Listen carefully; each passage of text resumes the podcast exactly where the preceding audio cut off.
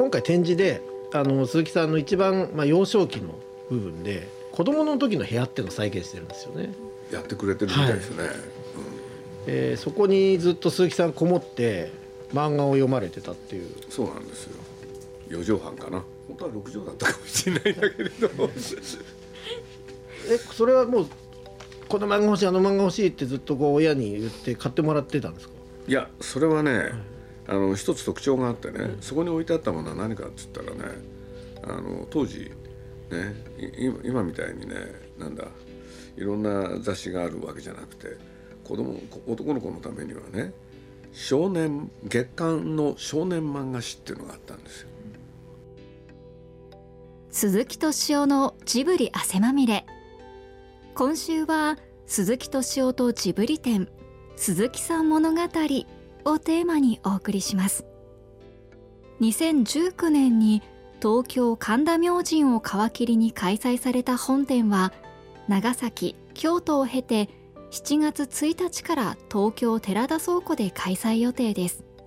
展示では鈴木さんが子供時代から影響を受けた本と漫画にスポットを当て名著の数々が自身の思考術へどうつなげていったのか。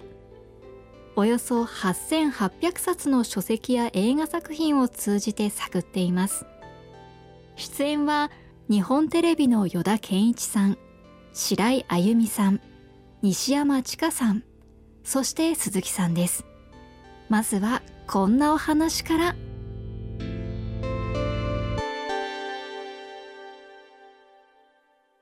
あの月刊少年とかね月刊少年画報とかね。月刊漫画王とかね漫画あの冒険王とかね。でそういうね月に1回しか出ない漫画雑誌。でそれをね月に1冊あの親父に買ってもらうのが楽しみで。そっからなんだよね。でそれで言うとねまあ親父がね一番最初に買ってくれたのが「少年画報」っていう雑誌で。でまあお親父もねどうもねなんて言うんだろう。なんかそういうのに興味があったみたいででまあ僕が読むだけじゃなくて実を言うと僕より先に親父が読んでた、うん、だから漫画好きだったんだろうね。まあ親父絵が上手だったんで。その読んでたな漫画の中でも、うん、特に好きだった作品ってあるんですか？これね喋ると宮崎駿っていう人がいつも僕のことをバカにするんですけれど 赤堂鈴之助っていうチャンバラがあったんですよ。でこれは好きでしたね。これでどういう漫画かっていうとね、まあ、この人竹内綱吉っていうのは書いててこれでまあ最初はね福井栄一っていうのは書いててその弟子で竹内綱吉。でその先生がね途中で死んじゃうんですよ。でそれを受け継ぐんだけれどね。そしたらその漫画っていうのはね何て言うんだろう。あのー、子供にとってはなんかすごくねいいっていうのか。でなんでかって言ったらねその出て大人もいっぱい出てくるんだけどね。大人はね立派な人っていうのかちゃんとした人ってほとんど出てこないのよ。ほいでね子供がちゃんとしてるわけ。でこれはね子供ながらにそれは好きだったんだけれど多分それが好きな理由だったんだけれど後で分かんのね。なんとなく「あそうか」って言って。戦争に負けたからね。大人は信用できない。だけれど子供の主人公は信用できる。正しいことをやるっていうことで。それはあったみたいですね。あの意識してたわけじゃないけれど、うん、後でねそういうことが分かる。そういうことがありましたね。だけれど宮崎駿に言わせるとねくだらない。あんなものを読んでって。もうしょうがないよね。8歳年離れてんだから。大体ねあんなものを読んでくだらないっていうでしょ？自分も読んでたってことでしょ？そうですね。読んでないと分からない。分かんないもん。そう。ほいでね僕がね赤戸鈴之助の絵をね宮崎駿の前で描いたらねその宮さんがね「俺の方がうまいよ」って言って書いてあることはあるんだけどそんなこともありましたけれどね。うん、もうその時は部屋にずっとこもって読んでたんですっていうのかねそのだからその部屋の大きな特徴は漫画あの月刊の漫画誌しかない、はいうん、これで時にはね親父がねもう一冊買ってくれたりして。だから特徴はねその月刊の漫画雑誌以外少年漫画誌以外、い、わゆる単行本もその他も何もないわけ。でしょうがなくてね月刊の漫画誌を読む。しかも月に1冊でしょ。丸ごとね多分1冊をね何回も何回も読む。で覚えちゃうんだよね。全部覚えちゃうんですよ。そのぐらいその漫画を読むのが好きで。俺でねまあどうしてそういうことになったのか気が付いたらその部屋がね漫画だらけになっちゃうんですよ。俺でねそれで言うと月にね1冊だから年間で12冊でしょ？そんなそれ以上にたまるわけがないのにそれを上回るね冊数がその部屋にねいつの間にかたまってくるんですよ。うん、これで気が付いたら、まあ、僕自身がそうだったんだけれどその部屋で、まあ、古い漫画をねもう一回読み返すとか1ヶ月のその新しい漫画を読んだ後、まあそれで飽き足らなくてまた古いやつを引っ張り出してまた読むとかね。でそんなことをやってる時にね多分ね友達も呼んでその毎日のように。でみんなやってきてねその中で漫画を読む。で多分その時にね彼らも自分で持ってた少年漫画誌それをねそこへなんていうの増やしてくれた。多分そんなことが起きたんだよね。これは想像ですけどね。だから僕がねなんか意識の中にあるのはねすごい冊数の少年月刊誌があるわけ。でも少年月刊誌だけなんだよね。うん。そうなの。俺でまあ僕らの世代で言うと、まあ、僕は5年生かな。少年週刊誌漫画週刊誌って今もあるけれど「少年サンデー」と「少年マガジン」これが出ることによってねその少年あ月刊の少年漫画誌がねまあなくなっちゃう、うん、そういうことが起きるんだけれど、うん、で多分その部屋もねそれがきっかけで終わりになるんだよね。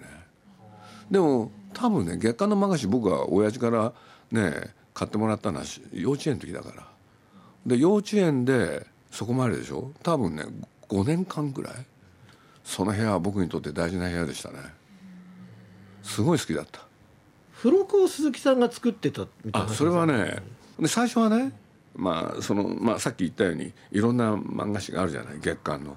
そしたらその中でね途中から付録戦争っていうのが始まってこれでね付録がいいものがつくと売れるみたいなこと始まるわけ。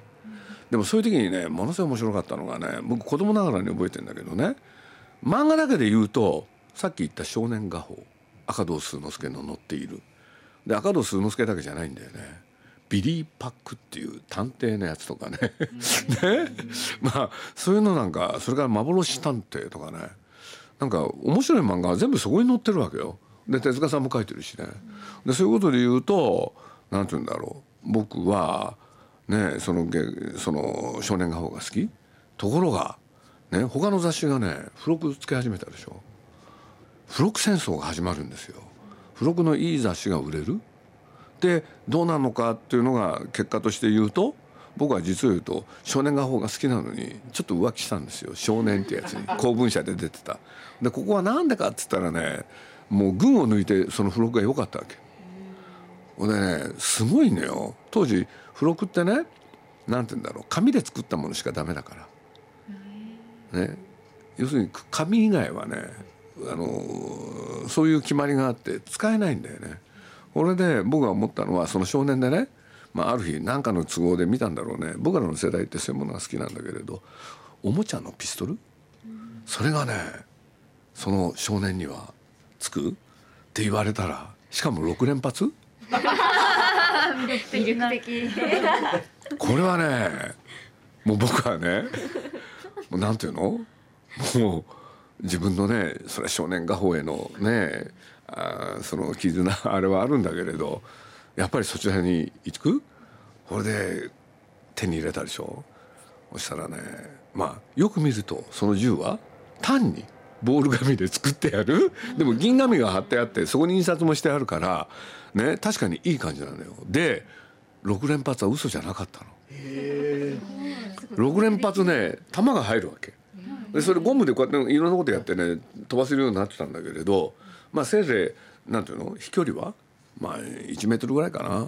でもその1メートルの銃がねこの上なく素晴らしく見えた。そんな時代なんですよ。だから僕はね少年画報なのか少年なのかって。その葛藤をねいまだに覚えてるよね。付録のあるかないかですね。そう。だから後に僕ね、まあ、自分で雑誌やってねまあこれ高校生が多かったんだけれどアニメージュっていうねアニメーション雑誌やる時にねやっぱり途中から付録でこれってね少年の時のその付録の楽しさそれをねどっかに残ってたんですよ。うん、まあ、僕はさっきのやつで言うと、まあ、そうやって赤堂之助も好きだったけれど一方で杉浦茂っていうねギャグ漫画を描かせたらね本当にねあのくだらない漫画でねあの三蔵法師たち一行がみんな捕まってね赤鬼はあれ鬼。ほれで鉄の何ベッドに寝かされてパンツを脱がされるんですよ。でみんなうつ伏せに寝ててね夜勤をお尻に押すっていうシーンがあるんだけどねもう本当にこれがどうするんだろうと思ってねワクワク。え？そのお尻に夜勤を下ろされるところがワクワクするポイントなんですか？そう。でで好きだったからその孫悟空とか三蔵法師がねでこの人たちが夜勤をされたらかわいそうだとかいろんなこと思いながらつつ、ね、最後は続くって書いてあるわけよ。俺でね僕これねなんでそのそこまで覚えてるかっていうとねその次の号をなぜか読んだ覚えがないの。手に入らなかったんだねなんでか知らないそれともう一つ大人になってねでも忘れられないわけ大人になっても。でその杉浦茂の書いた今のね何？あの西遊記？単行本買うんですよ。で読むわけ。どこ探してもねそのお尻に夜勤がないんだよね。ないの。どういうことですか単行本化するときに書き換えたんだと思うの。やっぱり品がないとかさいろんなことがあって でもねあれは忘れないね。でそんなことでこの杉浦茂っていうのは僕は好きだったんだけれどこれをねまあねちょっと長くなっちゃって申し訳ないんだけど人に言えなくて。というのはね周りでそれを読んでる人がいないんだよね。でもっとね柔道ものとかね伊賀栗君とかねまあスパイものとかそれから子供なのにピストル撃ってる幻探偵とかねみんなそういうのが好きなわけよ。で俺はねこのねお尻に夜勤の西遊記が大好きで。でもそれは何て言うんだろう。みんなに圧倒的な支持を得てたわけじゃない？で僕はずっとそれをね小学校行ってもね人には言えなくて。ほんで辛かったんですよね。本当はだって大好きなわけだから。でそっからうん十年後つまり多分ね25年ぐらいかな。宮崎駿と一緒に僕は出会うんだけれど。ね、その時に彼はね「未来少年コナン」というテレビをやっててそれをねテレビで見たの。ねまあアニメーション雑誌やんなきゃいけないから見てびっくりしたんですよ。あってでなんでかあれコナンでしょ？ジムシーがいるでしょ？で2人がねね肩組んで走るシーンがあるわけもう見てびっくりしたの。えってこれ杉浦茂じゃん。つまり杉浦茂の影響を受けてそのキャラクターを作ってたし動かしてたの。これで僕はねどっかでね宮崎駿と一緒に出会ったらもうその話をしたいわけじゃない。だって人には言えなかったやつだしだって30になるまで誰も喋ったことないんだよ30年間温めてきたやつだからでまあ宮崎駿という人と知り合って俺でひょんなきっかけでね杉浦茂って言ったらね顔が歪んだんだよね鈴木さん杉浦茂知ってんですか?」っていうか「いやまあまあ皆さんのコナン見ててあれは明らかにその影響があるなと思って「まあそうっすね」とかなんか言って。でこれでね盛り上がってね皆さんと仲良くなるんですよ僕。一人で勝手に喋ってますが。へえ。予兆班がそこにつながるんですね。そう。だからなんで一生決定づけるわけでしょ、はいはい、そうだよね本当に。まあでも一方で赤ドスの助を読んでたんでしょってバカですよ。あやくな果てはね高校生になってもね鈴木さんなんかね「あの明日のジョーが好きだったんでしょ」って言って。であの後ろ姿見てじんとしてたんでしょって。本当にくだらないって言って怒るんだけれどやっぱり読んでるんだよねよく知ってるそうよく知ってんのよ、はい、その漫画少年が僕あの面白い読書遍歴で面白いなと思ったのはその後あの児童文学に行くじゃないですか鈴木さん、うん、漫画から、うんあれはどどういうこう興味というかその決定づけた作品とかあれはもうね明快なんですよ。それは何かっつったらねアメリカのディズニーっていうとこあるじゃない。ほんであそこがねある一人のあの少女を主人公にあのね僕の6年生の時からかな。あの3年間。毎年ねあのヘイリー・ミルズっていうんだけどその人を主役にねあの映画を作ったんですよ。ディズニーで。でそれは何かっていうと一つはあのポリポリアンナって。でこれはまあ児童文学だし。それからね「罠にかかったパパとママ」っていうのはこれはねあのドイツのケストナーっていう人の原作で「二人のロッテ」それを原作にして作ったもの。そうするとねやっぱり映画見てすごい好きになったんででどうもね原作っていうものがあるらしい。そうすると原作読みたくなるでしょ。これで探してね手に入れて読むっていうのが始まるわけ。うん、これでねそうこうしてるうちにね実を言うと中学さんねまあ僕のこうなんて言ったらいいかな。中間交差ってね。そう中間交差でなんて言うんだろう。あのあれって2時間やると家帰れるじゃん。でその時なんか手に入れたのがねまあその前に中3になったんだけれど国語の教科書にね「赤毛のアン」の一部が出てたんですよ。村子羽子役の。でそれがねすごい気に入ってこれでねあの読みたくなって。で中間コースだって暇でしょ？何しろ2時間終わったら家帰れるんだから。これでね1日に1冊ずつね「赤毛のアン」を読む。これは幸せだったね。すごい好きでした。これでね僕は男の子だったけれどアンのように生きてみたいって。なんかそんなことを思って。まあそこら辺がきっかけだよね。ポリアンナと赤毛のアンっていうのはそういう意味では大きいな作品大きい。あのフランダースに犬もあったんだけどね、はいはい、フランダースに犬っていうのはもう僕小学校6年生の時かな。5年生かな。見てあの読んですごい感動して。俺でね実を言うとちょうどねその頃映画であったんだよね。でそれがねアラン・ラッドっていう人が出てでこれでねその映画やるんだけどね頭きたんだよねラストシーンが違うんだよね原作と。あれ絵を絵を見たい少年の話？そでそれが僕も大好きだったんだけれどねなんと少年がねその絵をレンブラントかな？見ようとした時にまあ彼は命がなくなっちゃうんだよね。でそれが最後なんだけれどなんと映画はね死なないんですよ。そして初めてね子供ながらに「なんで死なないんだ」っていう。だって感動それがないと感動できないんだもん。あれ頭きたよね。その点世界名作劇場はちゃんと原作通りやってましたよね。悲しすぎるエンディングとって、はい、あれちゃんとやってるんですよ。僕知らなかったけれどまあだからその辺でね一回僕の中にそういうブームが起きてまあとにかく赤毛のアン面白かったね。まああれ村岡さんの役も本当に素晴らしいですもんね。でねまだ中学3年じゃない。で毎日こうやって買い買ってくんだけどねそしたらあれ新潮文庫かなんかでで読んでたらね6巻目か5巻目かな忘れちゃったけれどそしたらねなんかないんだよね6巻目が。で他のそれ身長でしょ？で角角がどっか見たらあここにも出てたっていうんでそれ買ってくるわけ。で読んでみたらねなんか違うんだよね。役見たら違う人が役したんだけれどでももうないからしょうがないのよ。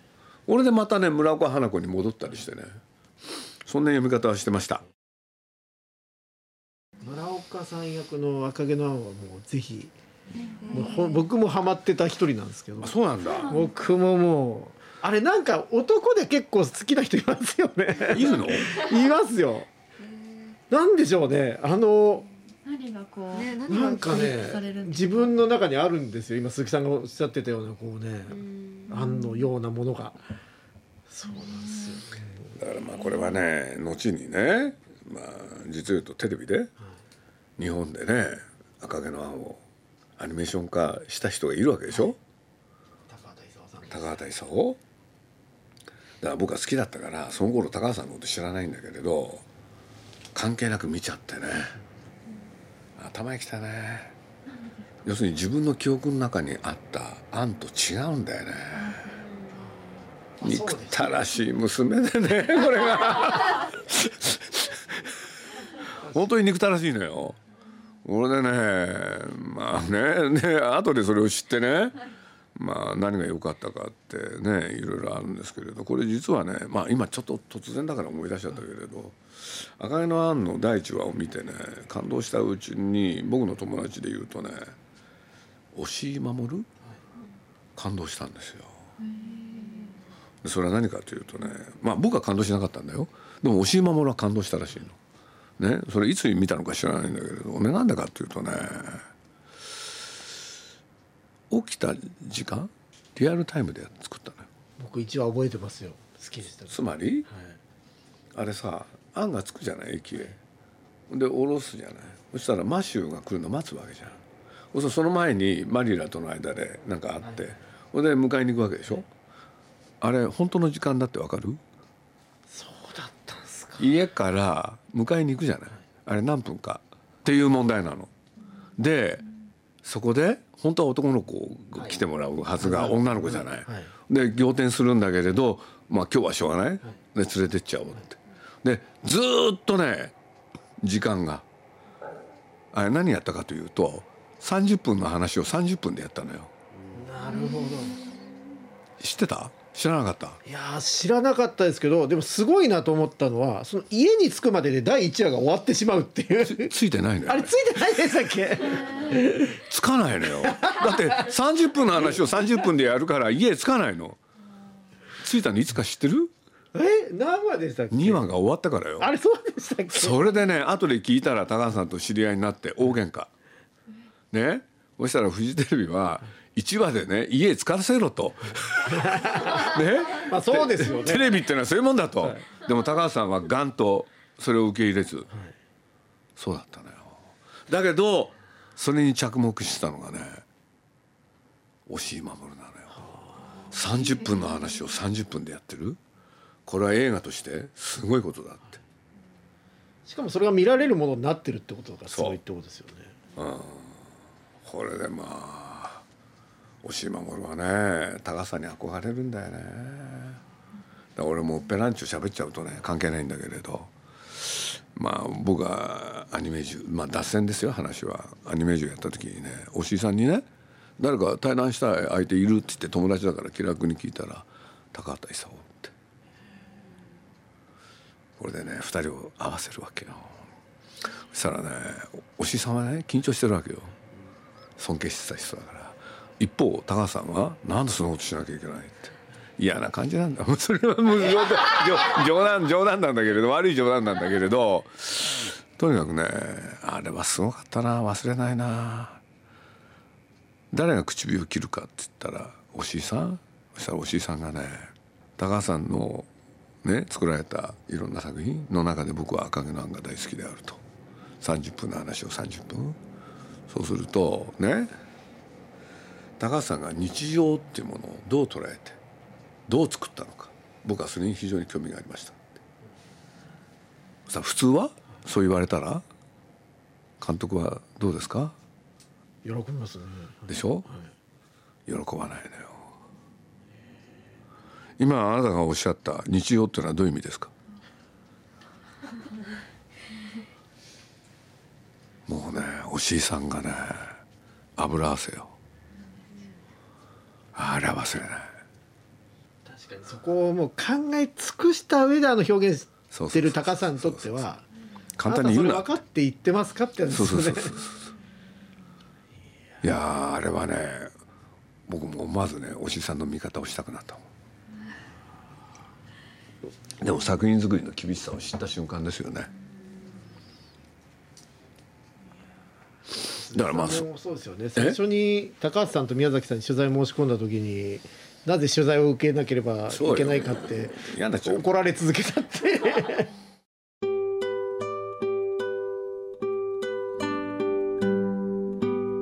鈴木さんのお話いかがだったでしょうか？来週もお楽しみに。鈴木敏夫のジブリ汗まみれ。この番組はウォルト・ディズニー・ジャパン。ローソン日清製粉グループ au ブルボンの提供でお送りしました。